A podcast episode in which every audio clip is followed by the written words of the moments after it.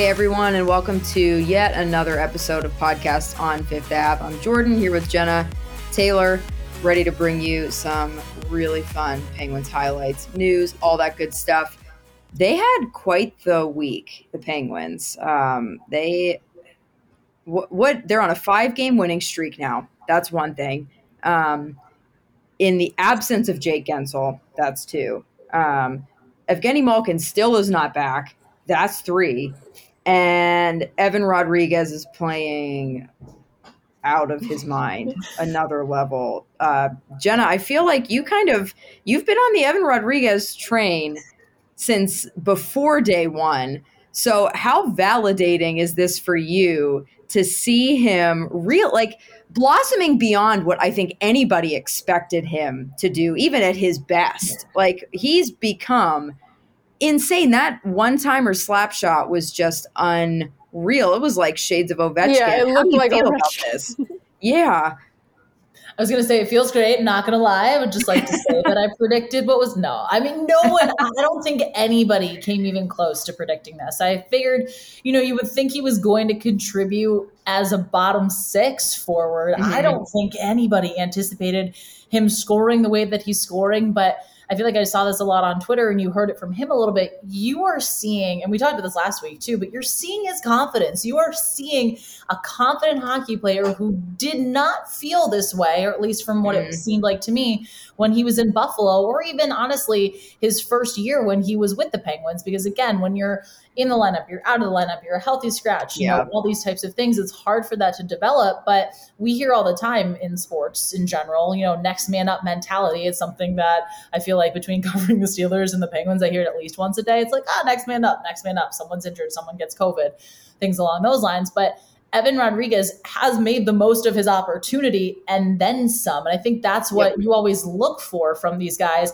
And he's out there saying, hey, I'm doing it and I'm doing it at a really high level and mm-hmm. I'm contributing. And you can just see how much fun he's having and how much, ex- how excited these guys are for him too, to mm-hmm. see him succeed the way he's succeeding. Yeah. It's been so fun to watch for sure. Taylor, what do you attribute this rise in production and overall just skill set? Because it's not just that he's scoring goals, it's that it feels like every single thing about his game has been elevated to a totally different level. What is going on with that? Yeah, I mean, you ask him what what leads to what has led to this level of success, and he just keeps saying confidence, confidence, confidence. But I mean, he also is shooting the puck more, and I mean, I mean that could be just a product of his confidence. Yeah. But yeah, looking at like the numbers, um, he's attempting more. So, I mean, obviously he's he's on the ice more, but within that, he's shooting at a higher rate than he ever has before in his career. He's attempting sixteen point one two shot attempts per sixty minutes at five on five. He's recording ten shots on goal per uh, sixty minutes at five on five. Again, both of those are the highest rates of his career. Um, so, I mean, that's where, you know, a lot of the scoring is coming from, but Mm-hmm. Uh, just, I mean, that, that one-timer, the, the one that looked like Ovechkin, that looked like a number eight on his back from the uh, mm-hmm. the left face-off dot, that kind of stuff we really didn't see from him before. And I asked him, like, is that something you worked on coming into this season? And he said, you know, yeah, you, like, you, you work on it a lot after practice, and, you know, uh, that helps. Crosby, you know, pointed to his shot is, is when he was asked, you know, what kind of growth he's seen from uh, him this year, so... Uh, confidence, but then he's using that to take more shots, but then his his shot is also just better. So, uh, yeah, again, nine goals that, that ties a career high uh, in, it's like forty-five fewer games than when he did it before. And then um, he crossed the twenty-point plateau for just the third time in his career, and again, he's only twenty-something games into the season. So, um, I know, I, I'm so interested to see what kind of contract he's going to get after this mm. year, because yeah. I mean, this is kind of a small sample size, you know, compared to the rest of his career, but he's doing very well. Um, number two leading scorer behind Guentzel on the team. So, um, yeah, good for him. And it's awesome to kind of see guys like him, guys like Brock McGinn, guys like Danton mm-hmm. Hyman. I mean, especially Evan Rodrigues, I guess you could call him newer to the Penguins, but obviously McGinn and Hyman being as new as you can be to this yeah. team. All of them are finding career success. And yes, again, mm-hmm. it is because of opportunity, it seems like. But I think McGinn is I want to say two points away from his uh, total of in twenty twenty, twenty twenty-one, his point total. Yeah. Um, Heinen just surpassed his goal total. Evan Rodrigues, like these guys are contributing and in, in mm-hmm. such beneficial ways. And again, it's been circumstantial, but this is really beneficial for the Pens moving forward. When mm-hmm. again, we talked about this team getting completely healthy all season, but when you have Evgeni Malkin, Jake Guentzel, and Bryan Rust back in this lineup, just the depth that this team could have yeah. is something that I think Penguins fans should really be excited about. Absolutely. And I think it definitely is circumstantial with all the injuries, but when have the Penguins been fully healthy in recent memory? Like, it's been a long time since they've been like across the board, everybody is where they should be and are supposed to be. And we've, we've seen depth guys slot into those higher roles and not really do much. Not that they've failed, but they haven't necessarily pl- they haven't played to this level that these guys are are playing at right now. And it's just unbelievable how different uh, types of players really thrive in Mike Sullivan's system, and I, th- that's definitely what we're seeing right now. I don't know. Again, like Evan Rodrigues having been here before and then coming back, like I was so apprehensive at the thought of having him on the top line going into the season. Like anybody even mentioning mentioning it, I was like, no, mm-mm, nope. We've seen it. We know what we're going to get. It's not anything good. Leave him down in the bottom six. And now it's like, can he stay up there permanently? Like, who can can we move Bryan Rust down to get him out? Like, like when, what? When Guentzel, Rust, Malkin all come back, if you know if the Penguins are ever healthy, fully healthy, it really does make for some interesting lineup decisions. Mm-hmm. Because I mean, Malkin and Rust have played well together, so you know your first line still could be Guentzel, Crosby, Rodrigues. Put Rust mm-hmm. down with Malkin. I don't know then what happens to Kapanen. One of Kapanen or Rust, if they are on that second line, would have to play on their offside. It, so it, it's going to be really tricky to see what happens mm-hmm. if the Penguins are ever all healthy at once. Yeah. I mean, that's a very lofty goal. That might yeah. not even happen. Um, but it's Maybe yeah. for a day. Maybe for a day. yeah. It's going to be a good problem to have uh, if they can get there. Yeah. Hopefully. And even with Sid, him coming back from his – wrist surgery and then immediately getting hit with COVID, it felt like it took him a little bit to kind of settle back into actual gameplay. But oh my goodness, has he been looking like Sid lately? Even if he's not scoring incredibly flashy goals, just like the passes that he was making last night were off the charts bonkers. Like the his hockey intuition and I Q is beyond explanation. I, I don't know how he sees things before they happen. It's like he, I, I don't know. It's like he creates these scenarios in his head and then manifests them just by making a pass. It's unbelievable, but it's been so exciting to see him playing as well as he has been and f- looking comfortable too, because, you know, let's be real. He's getting older. Like, everybody, but we you just never know with hockey and the, the pace of it and injuries, like when is his career going to come to a close? And the fa- the fact that he's playing well right now and he's healthy and he's looking good, uh, nothing nothing better in the, the whole wide world than that. Uh, Taylor, what what have your thoughts been on on Sid as of late? And Crosby did actually hit, you know, a big milestone uh, in that game. He, it was his four hundredth career multi-point game. He had two primary assists. Um, and, I mean, that's just crazy. Looking back, he was he's only the fourteenth player in, in N H L history to ever do that. And if you look at the list of the thirteen to come before him, they're all in the Hockey Hall of Fame except for one, and it's Jágr. I mean, if you want to talk about longevity, it's Jágr. And the only reason Jágr's not in the Hockey Hall of Fame yet is because he's still playing, and so he's not yet eligible. So um, eventually all fourteen of those players will make it into the Hockey Hall of Fame. Now, between Crosby and Jágr, who makes it first, I don't think Jágr's ever going to stop playing somebody Crosby before Jágr. But, uh, yeah, just uh, just a big, big mi- milestone for him. Not the mm-hmm. only what milestone, too, Letang. He had his six hundredth career point, what, yep. forty-third defenseman to ever do that. and I believe the second fastest among active defensemen behind Eric Carlson. So uh, wow. I feel like we're, again, like the core is getting older, and then you bring in someone like, you know, like Jeff Carter too. I feel like we're talking about milestones every single week. Mm-hmm. Every week. There's a new one. It's like someone's yep. X amount of games played, someone's, you know, record here. It's it's insane. Yeah. It is insane. But when you look at the things like points scored and goals scored and those milestones, the fact that these guys are aging and it's not really slowing down at the same pace as their age, as they're aging, it's just, it's crazy that they're still playing and performing as well as they are given the amount of injuries that they've had. I mean, good grief. Chris Letang had a stroke.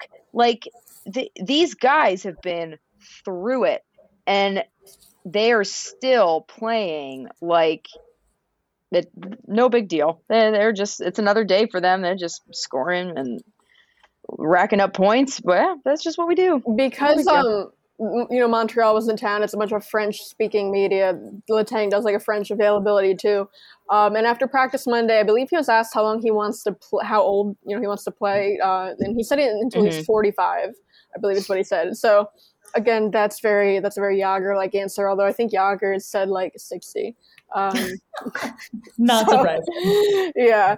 Um, God, one time Jágr, they asked him like how long he's gonna play, and he said, well, he eats eight muffins a day, and he knows that when he stops playing because he eats so many muffins, he's gonna get fat. So he said, so you know, the period in his life between not playing hockey and death, he wants to be very short, he said, because otherwise he's going to get fat from all the muffins. He said that in like an E S P N interview once.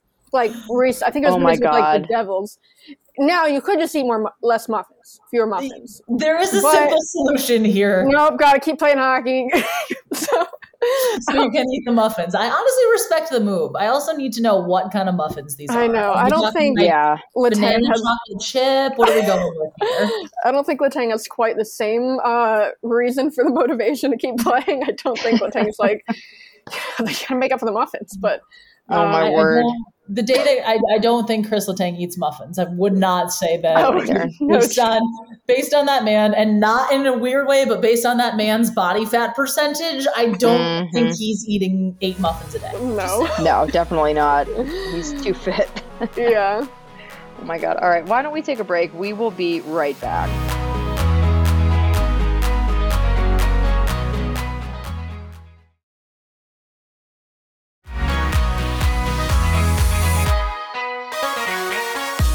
All right, and welcome back to Podcasts on Fifth Avenue. We're joined now by former Steelers kicker Sean Suisham. Sean, how are you doing today?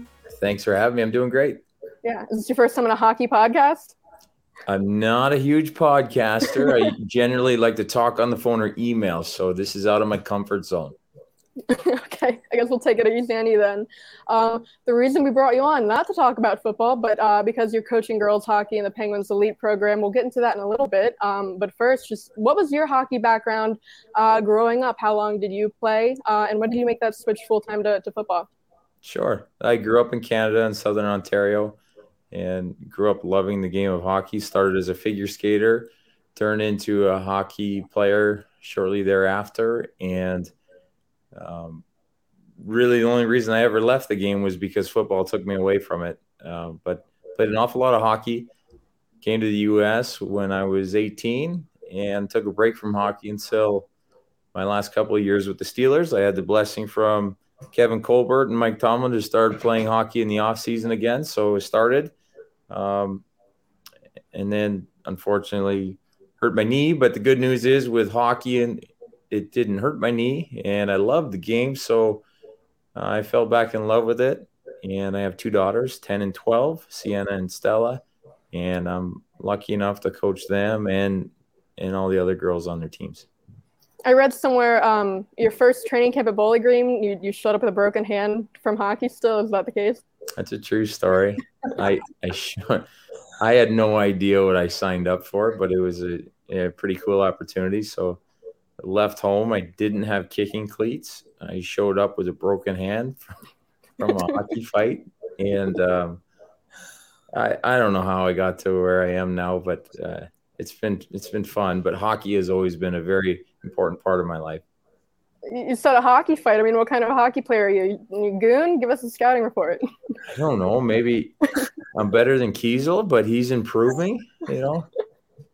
Yeah, I mean, we were going to ask you about Keisel, you know, later on, but I mean, Keisel has been involved in a lot of these, you know, kind of charity things and, and on the ice. What what kind of a player is he? I watched him in that, that charity game. It looks like he can move.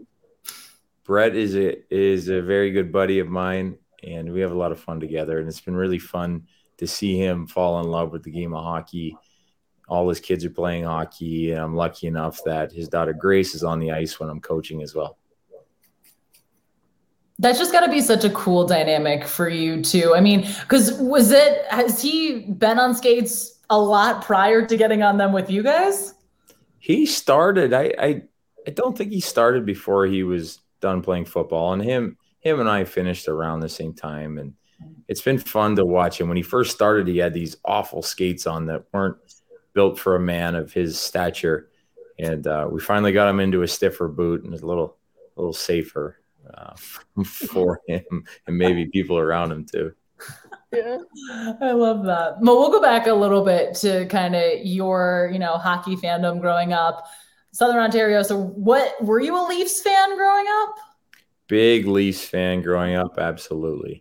All right. All right. So what's your so, take on them right now? Well, but but football is taking me on a journey, you know, and so I used to play for the Redskins, the Washington football team now, and um, became a Caps fan and had a lot of fun with those guys. And I used to be around there all the time.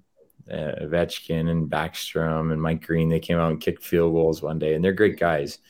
When I got to Pittsburgh, Uh, Kevin Colbert found out about this, and he he quickly put me in touch with the Penguins, and I have been a massive Penguins fan ever since. They've been creative and fortunate enough to play in, in some alumni skates, and also before COVID came along, I used to skate with their staff at the at the big rink all the time. So they've been they've been they've been awesome to me, and I'm a I'm a huge fan of of the Penguins and their organization. I remember. Oh, go ahead, Taylor. I was going to say, I remember when you were playing, you know, like, you know, like Wayne Gretzky would show up sometimes. I remember, you know, uh, there were pictures of you on the sideline with him, or like Bruce Boudreau showed up and you met, uh, you know, him at a, are there any like fun, you know, memories from those? Yeah, lots of great stories. I, I basically lived my hockey dream through football. You know, it's been a path that I didn't expect, but it's been awesome. You know, um, Thomas Tall, who you might know his name, he was neighbors with Wayne Gretzky, and we were out in San Francisco, and, and Thomas called me. He said, come down. There's somebody I want you to meet. So I came down, and um, Wayne Gretzky was there with a jersey for me, and just an unbelievable experience yeah. for me. And when I was in Washington, Bruce Boudreau was just starting as the head coach there, and I got to know him. He's a great guy, and I'm happy to see he's back coaching again. Yeah. We're a fan of Bruce Boudreau on the show. He's a great guy. Big Bruce fans here on the podcast. Uh, cool. Did you ever get Sid or uh, Gino or any of those guys out to kick field goals? No. no, maybe we can do that. I think we need to make that happen, because we need the people need to know who can kick a field goal farther, Sid or Ovechkin. I mean, the rivalry, everybody talks about it. We got to know which one can do it. So a couple of weeks ago, helping out R M U, we put together a fun video, and I had the chance, and I spoke before I actually knew if I could do it or not. And I told him I could kick on the ice, and I, and I can, you know. So what I would like to challenge Sid to is a kicking contest on the ice. I think I'd like to do that. I don't know. I, I not right now. Not, not right, right now. now. Yeah.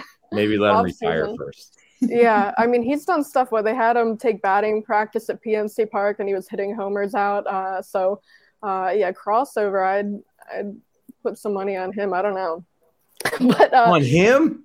I, I, on ice? The ice um, is the factor. Oh, yeah, I'll say the ice might be the factor.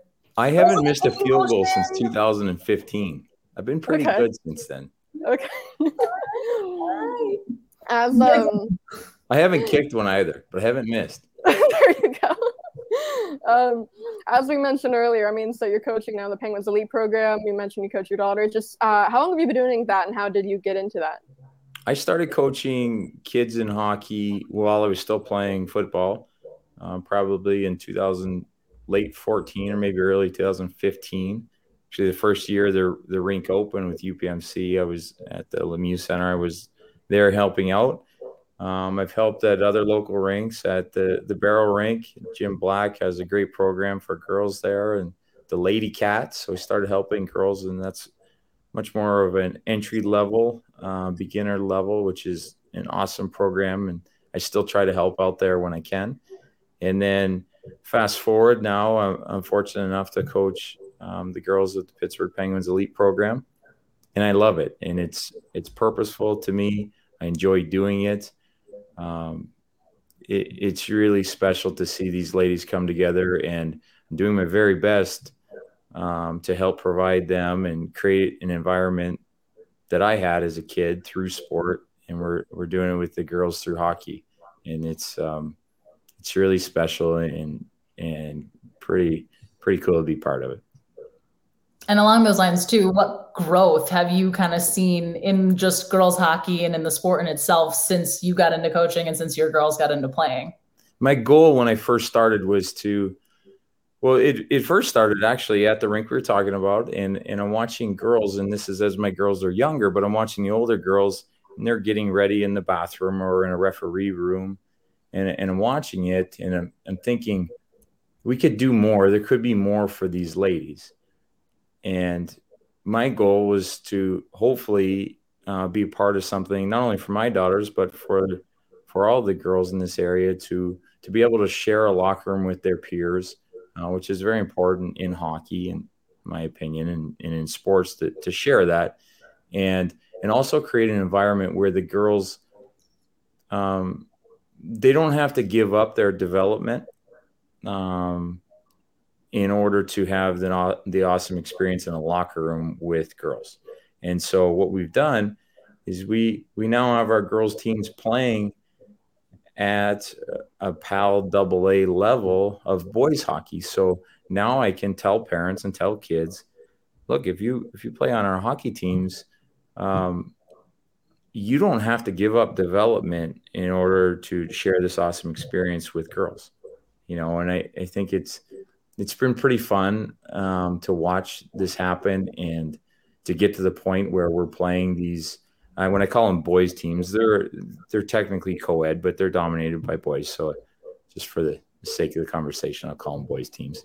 And when we play them, it's been great because those teams, those boys, those coaches are no longer um, looking at our team as a team of girls, but as a hockey team. You know, and it's really special. And that's how I coach them as hockey players.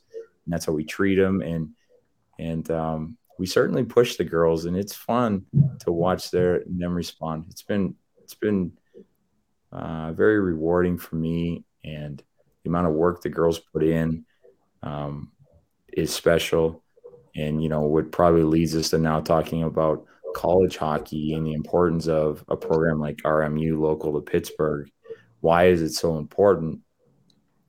There aren't an awful lot of opportunities at that caliber of play for girls, for females in in hockey. So when we take one of those opportunities away, not only does it take away the opportunity for those ladies that are fortunate enough to make it there, but it also pulls away that thought, that idea, that dream for those girls that work and they push themselves and they grow so much. Forget about hockey, but just prepare them for life, become our future leaders. And when we lose that in Pittsburgh, you know, I, it hurts. I, I want to see more opportunities for, for our girls, our daughters. Um, and like I said, you know, again, our futures of the leader, uh, excuse me, our leaders of the future. And um, we need to fight for those opportunities for our girls. I, I feel it, I believe it. And I know the power of sport. I am a perfect example of that. And I don't want my daughters, the girls of this area, not to have it because, um, you know, I, I don't want to say why, but I, I just would like to see that preserved for, for them in this area. It'd be great. Do you uh, follow the women's professional game at all? And do you think, you know, just given the growth of girls hockey in this area, that Pittsburgh could be a viable market for a team? Sure. It, it it's an unbelievable game, you know, and you watch the skill of these ladies playing the game, and it's it's grown so much, and their their skill set and their talent is so high, and hockey's so exciting, you know, and and because they're females, it does not fall short of being awesome hockey, you know. So I would love to see continued growth.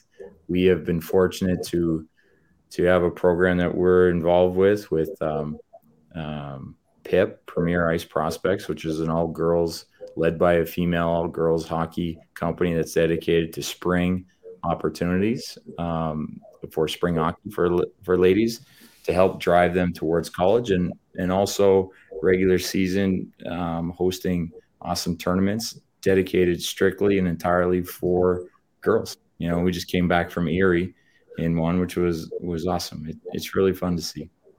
Yeah, I mean, at the international level, the U S women and U S Canadians team, that's like one of the most exciting rivalries in hockey. I don't know if you're if you follow that. Um, of course they do. So when yeah. we watch in our house, we always say we can't lose, you know, because we, uh, we carry two passports in, in this house, and it it it's fun to watch. Yes, we certainly we certainly keep up with them. Yeah. What are what are you hop, hoping to do in, in your future with coaching? Do you expect to maybe move up in the levels eventually, maybe get into college or move up with your girls, or what's what's in the future for you? My my goal doing this is, and I don't do it for money, it, it's trying to give back to a community that's been so wonderful to my family, and um, trying to hopefully find little ways here and there to leave hockey in a better place in this area than than how we found it. And um, there are an awful lot of people doing great things for girls hockey, and I'm, I'm watching it happen. And um, it's been fun to to watch it, you know. And our, our program, the Pensley program, is um, doing a great job creating these opportunities. Since I've been there, they are now they offer full time uh, opportunities for our girls, and um, continue to watch the growth of our young ladies is has been really special, and I'm happy to, to hopefully some of them, you know, feel in some small way I've I've um, added to to hockey for them. I, I hope that's the case, because I certainly love doing it. Now, the, one of the big, I guess, hockey-related stories that really kind of hit the Pittsburgh community a little bit earlier this year was the horrendous chance towards the Mars goalie. And I believe that I read that you made it a point, you wanted your girls to go to the game that they were having at the U P M C Lemieux Center to kind of rally around her, support her. Why was that so important to you? I mean, you talk about wanting to make the world of hockey better than when, you know, you first got in. Why was that such a big part of, you know, t- a lesson, I guess, to sh- kind of show your team like, hey, we're going to be here, we're going to be supportive? Sure. That's a great question. And to be clear, we're we're talking about kids, you know, and so we all fall short. We all make mistakes. Um, I would assume that they'll all learn and grow from that moment. But beyond that, it, it was important for every single one of our, our players on both my teams. Every single team within a girls team within our organization was also there. Um, there were some local college uh, players there. Uh, the local P A L teams were there. It was really special to see the entire girls uh, hockey community come together. And it, it you know, it, it was just a show of support. Whether you're playing with all boys, whether you're on an all girls team, that, hey, that wasn't okay. You're not, you're not in this alone. We're here with you, you know, and it was really special to, to get out there and cheer for her. And there was a couple nice moments where I saw her, her look over from net and, and see our, our girls lined up on the glass and give them a smile. So it was really special. Those girls were genuine. They were sincere. They wanted to be there. Um, and I thought it was a really neat moment for uh, girls hockey and Pittsburgh in general to to show support that that's not something that's okay. Let's learn from it. Let's move on. But, hey, we've got your back. It was a good moment. Awesome. Yeah, that's awesome to hear. It's good to hear that you're doing some great things in the community, in the Pittsburgh hockey community. Uh, we'll have to have you back on the show when you, when you have your kicking competition with Sidney Crosby. Get a get a pre- preview lining up to that. But, uh, yeah, thanks again uh, for joining. Thanks so much. Yeah, we're going to take a quick break. We'll be right back. Uh, keep listening.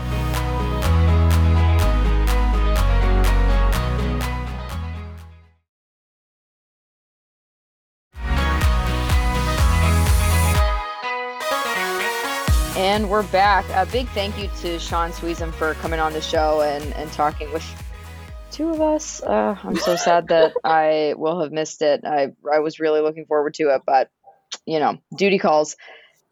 Around the league, though, there's some news. Uh, general manager, former general manager of the Pittsburgh Penguins, uh, Jim Rutherford, was hired by the Vancouver Canucks as the president of hockey operations. And he, in his media availability, first with the team, was asked some questions, uh, one specifically about whether or not he learned anything from the signings of Jack Johnson and Eric Gudbranson. And he had some curious things to say about that. Well, I uh, I use analytics a lot, and I really like it, but it's not what I make my decision on. And you make uh, hockey decisions for different reasons, and I don't regret making those two decisions, because Jack Johnson uh, was a big part of our dressing room and a big part of our team, and uh, he did some good things for us. He didn't get a good chance in Pittsburgh because he was never accepted from day one. And uh, so you... you're not going to have all skilled skating guys. In Gudbranson's case, we were looking for, we needed defense at that point in time, and we needed a physical guy because we didn't have one. I like his character, and he served a purpose when he was there. But it got to a point that it, he affected our cap, and so that's when he got moved on. So you're going to have different kind of players. I don't regret those two two moves at all in Pittsburgh. And I know that we all have thoughts about that specifically. I, I I understand that there's a certain level of, I don't know if you would call it bedside manner. You don't want to just come right out and be like, that was a ch- terrible signing. Yeah. Uh, I should never have done it. That guy was trash. It, it was whatever. But To to not acknowledge the total disconnect of not only length and salary of Jack Johnson's deal, five years, um, yeah, insane. that we're still paying, that we're still paying. Um, we as an as if I have like financial capital on the team, the Penguins are still paying it, but to I, I, there is a way to diplomatically say, it probably was not the right fit for the team. It probably wasn't a good decision for the current state of the team. Maybe I learned that I shouldn't sign guys to five-year deals for this many millions worth of dollars when they don't even fit into the system of the head coach of the team. But to come right out and say, no, I, I stand by that. I think that it was it's the right thing. It's just absolutely ludicrous to me. And that, you know, he won two cups here. That is excellent. But he made some really weird decisions in his final final years with the team, and then to just peace out. Like, you can't you can't divorce the two things. Like, they all happened in his time here, and you can be thankful for what he did right, but also like wonder what was he thinking in yeah. his final years. Yeah. So Taylor, what are your thoughts? Yeah. I mean, like you said, Jim Rutherford's legacy here is not, you know, signing Jack Johnson. Um, but again, I think, like you said, I think there, he, he could have answered that in, in, a, I don't know what I would have liked to have seen him say, I guess, is, you know, cause he praised Jack Johnson. He said, you know, he was great in our room and all that. You could have said that, but like, but he really wasn't a fit on the ice. Yeah. Um, so maybe I learned something there, but no, he didn't. He said no regrets at all. So I don't know. And I think a buyout is, if if that doesn't exemplify regret, I don't know what does. I mean, yeah. like, if you, you said, you know, they're still paying him. Um, they're paying him through the, um, they're paying him for another four years. Oh my so, God. Um, This season, it's not over yet. Yeah, this season his cap hit is one point two million dollars. Um, it actually varies. So it's funny, you know, the, the N H L salary cap upper limit increases by one million dollars next season. Jack Johnson's cap hit on the Penguins increases next season by seven hundred fifty thousand dollars. So that's where that is going. Um, so you see the salary cap is going up, really not for the Penguins, because mm-hmm. they're paying Jack Johnson almost two million dollars next season. And then the final three oh years, it's about nine hundred thousand dollars. Um, so again, if that's not regret, I don't know what does. Again, Jim Rutherford, I don't think he cares because that's not his problem anymore. He's in Vancouver. I think the the biggest issue I I saw with what he said was um, he didn't get a good chance in Pittsburgh because he was never accepted from day one. Now, I don't think that means, like, you know, by Sullivan or, you know, because Jack Johnson, he got playing time. He yeah. rarely was scratched. I think he's talking about, you know, public perception. Mm. And that's just not true because if Jack Johnson would have played well, he could have shed that. You look at yep. Cody Ceci. Cody Ceci, when he came in, really kind of had a similar reaction. I mean, the the contract mm-hmm. was not nearly as bad, but Cody Ceci played so well that by the time he left inside in Edmonton, fans were pissed. So mm-hmm. Jack, Jack Johnson could have gotten rid of that. Even, you know, yeah. talking about bad contracts, Brandon Tanev got signed. That's exactly uh, what it is. Yeah, uh-huh. People hated that contract, but yep. Brandon Tanev played well enough that people forgot about that. So totally. to say yep. that, you know, well, you know, Jack Johnson just never got a chance here, referring to public perception, that really doesn't ch- check mm-hmm. out for me. Um, nope.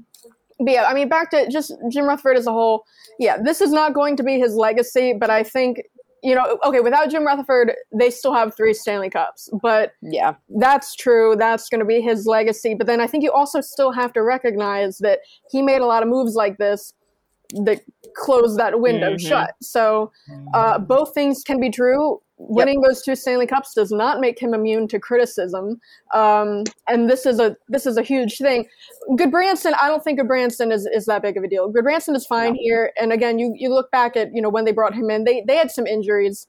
Yeah. Uh, it was a bad contract, but and then but they really unloaded it for, for nothing by the end. Mm-hmm. He really wasn't here that long, and he was fine when he was with Marcus Pettersson briefly. Yeah. So Gudbranson, not that big of a deal. The reason Jack Johnson and Gudbranson were brought up together is because the reporter was asking specifically about defensemen, like in relation to Quinn Hughes somehow. So that's why those two were brought up. I think there are other bad moves you could bring up, like uh, acquiring Reeves and then the moves they made to undo the Reeves trade mm-hmm. and the fallout from all that, and like yeah. Brassard being tied in there. There's a lot of bad things that happened after twenty seventeen. Lord, um, yeah. So, and then of course the, the way just Rutherford resigned in the middle of the season. I think mm-hmm. fans have reason to be critical. Years from now, this is not what we're going to remember, but it, you can't just you act yeah. like it didn't happen. Mm-hmm. Um, so. Yeah, Jenna, how do you feel about all that? What are your thoughts? So you guys kind of both hit the nail right on the head there. That just, I mean, because again, it's not like his legacy is going to change or anything like that. And I'm I'm intrigued to kind of see what he's going to do with Vancouver. Because obviously mm-hmm. this president of hockey ops role is a little bit different. Uh, or I mean, it's drastically different. I can't even say a little bit different. Yeah. um, and, and it almost, you know, now that they have Brian Burke in this role, I think the thing for me that was intriguing is like, would there have potentially been the chance for this here for him? And would he have wanted to kind of transition away from being the G M of the team and say, hey, I'm going to step into this role? Obviously one of those, you know, we'll never know right now type things, but that is kind of intriguing to me. Mm. Would that have happened? Could that have happened? Um, but I think for, you know, I mean, with a franchise like Vancouver, it's interesting because they are a lot younger. They, you know, are rebuilding. They've also, I I just love the dynamic too with like him and coach now, because it was like, wait a second, you were such, such, I mean, granted, obviously him being in the front office, but like you were bitter rivals. Now it's like, oh, just kidding. We're together now. I just love it. It's yeah. I don't and know. I, yeah. Bruce Boudreau's first N H L goal was scored on Jim Rutherford. And, and he, he Rutherford was asked about that too. Um, in his in his first media availability, and he said, you know, uh, he and I were friends. Uh, he was having trouble scoring on anyone else, so I let him have that one. So, um, yeah, two, two, two just good personalities, and and Boudreau and and Jim uh, Rutherford. So that dynamic is going to be um, fun to watch. Yeah, I, yeah. I, every time Boudreau, we talked about it before, but every time Boudreau talks, there's like something quotable coming out of that. Mm-hmm. so, um, yep, yeah. fun situation in Vancouver. Yeah, and, you know, one of the things about Jim Rutherford that was always so um, – I, I don't even know what the right word would be, because entertaining implies positivity, but he was very trigger happy with deals and the trade deadline. Like, he – that dude loves to make a signing and trade for people, whoever, anybody. Let's get it done. Like, big deal, don't care. Little deal, let's do it. Yeah, huh.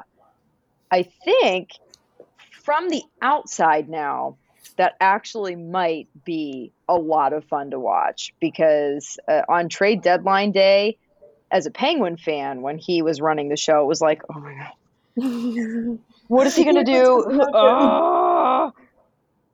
But now, like, and it wasn't always all bad, because he did, you know, he brought in Phil Kessel. Like, it's not like he was this bulldozer, terrible tornado that always destroyed everything.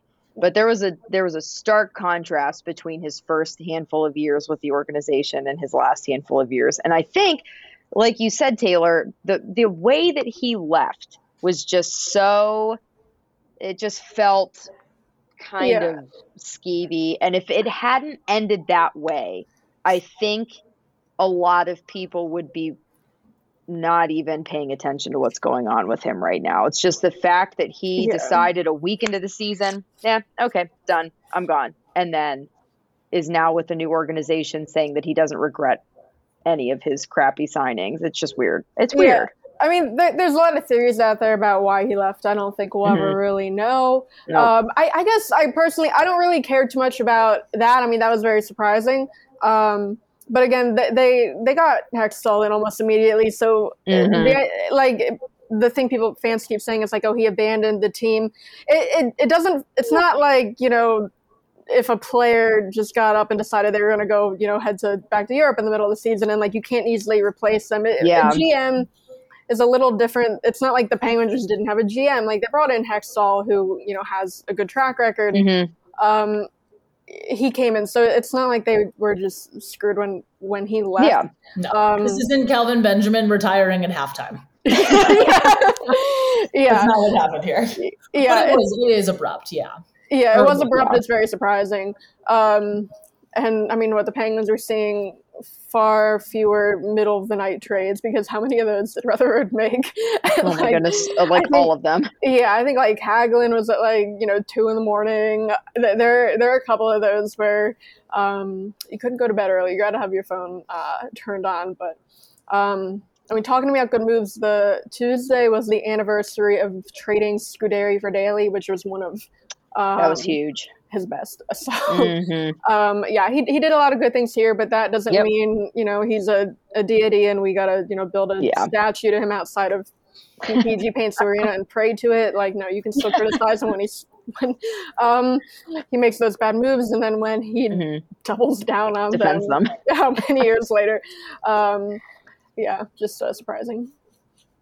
Well, it'll sure be entertaining to watch what's going on in Vancouver, like you said, with Bruce Boudreau and him there together. It's gonna be it's gonna be a wild ride for Canucks fans. Uh, don't envy you at all with that one, but it will will be along for the ride for sure. Uh, but that is gonna do it for another episode of Podcasts on Fifth Ave. Uh, make sure you are subscribed wherever it is you listen to podcasts. We're everywhere. We drop new shows every single Thursday, so make sure that you're here. Not next week, because next week yeah. is Christmas. Oh my God. But after the holidays, we will be back and ready to roll. Uh, so excited to talk more Penguins hockey with you. But yeah, we will see you all next time.